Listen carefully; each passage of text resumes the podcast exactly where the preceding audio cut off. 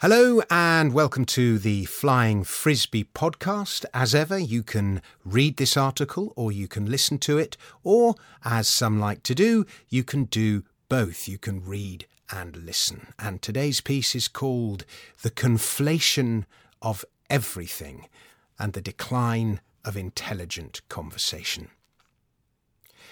I didn't get involved in the Lineker Wars, mainly because I had other stuff on, but the affair triggered a little moment of realization in me. That is, how conflation is used as a political weapon.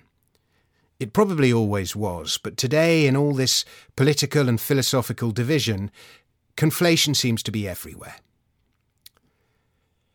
So, the dictionary definition of conflation is the act or process of merging two or more separate sets of information, texts, ideas, etc., into one whole.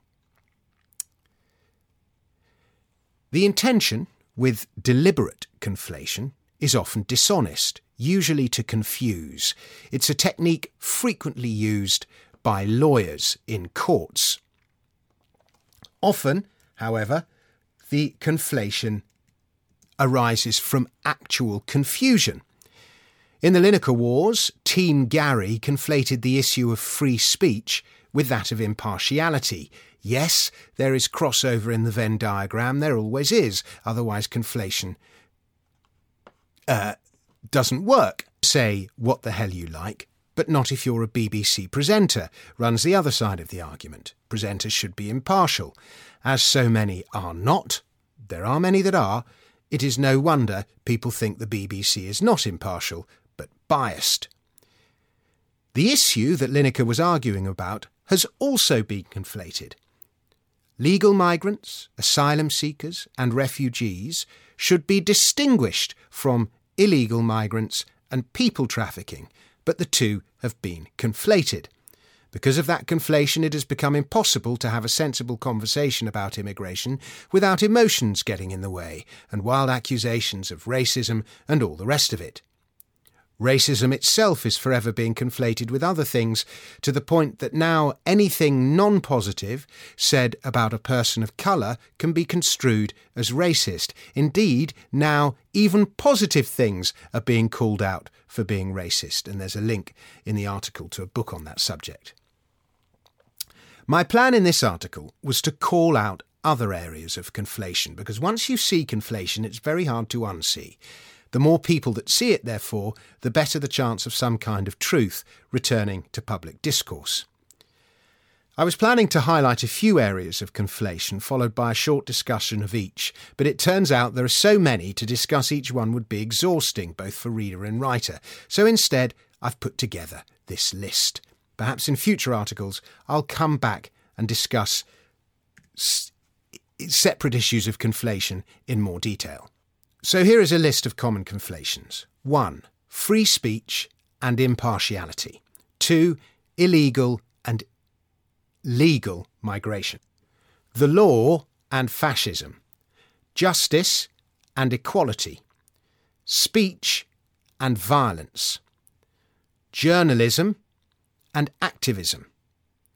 Opinions and facts. Education and indoctrination, free speech and hate speech, morality and religion. That's 10. We've got a few more to go.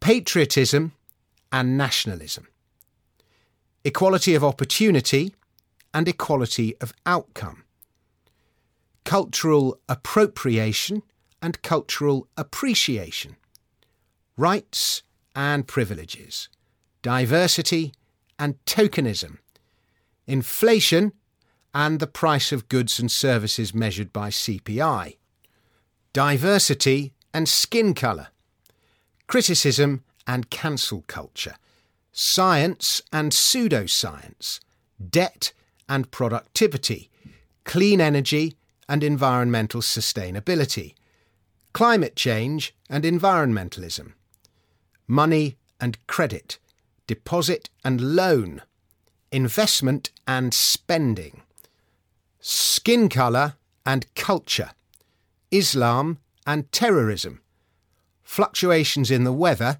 and man made climate change, price and value, diversity quotas and equal opportunities. We're at 30. Here's 31. Morality and obedience, Asperger's and classic autism, equity and equality of outcome, diversity and conformism, social justice and left wing activism, morality and leftist progressive ideology, the NHS and quality healthcare for all, income and wealth, actual democracy and Western representative democracy, slavery and the transatlantic slave trade, anarchy and chaos, conservatism and right wing ideology, Western representative democracy and true democracy. I've already done that one. Two political parties and choice, abortion and euthanasia, wokeism and caring about people, beauty and truth. There's an ancient conflation for you.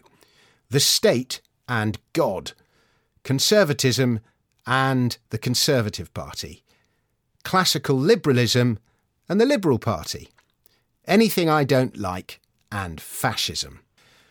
In fact, there are so many in politics, I think I should stop there. These are some of the many examples of things that have been conflated, leading to misunderstanding and misinterpretation galore. It is important to understand the nuances and differences between these concepts if you are to have informed and productive conversations about them. I'm normally a proponent of the never explain as conspiracy that which can be explained by incompetence school of thought, but I'm coming round to the view that a lot of this conflation is deliberate. I once saw a presentation by Professor Tim Evans which outlined the methods employed by Marxists to seize power. The goal of the Marxist, he argued, is to create chaos, then from that chaos, secure power. Conflation leads to intellectual chaos. There are, however, also the stupid, and plenty of them, who know no better. Thank you very much for listening. Please subscribe to the Substack, and I will be back with another piece very soon. Goodbye.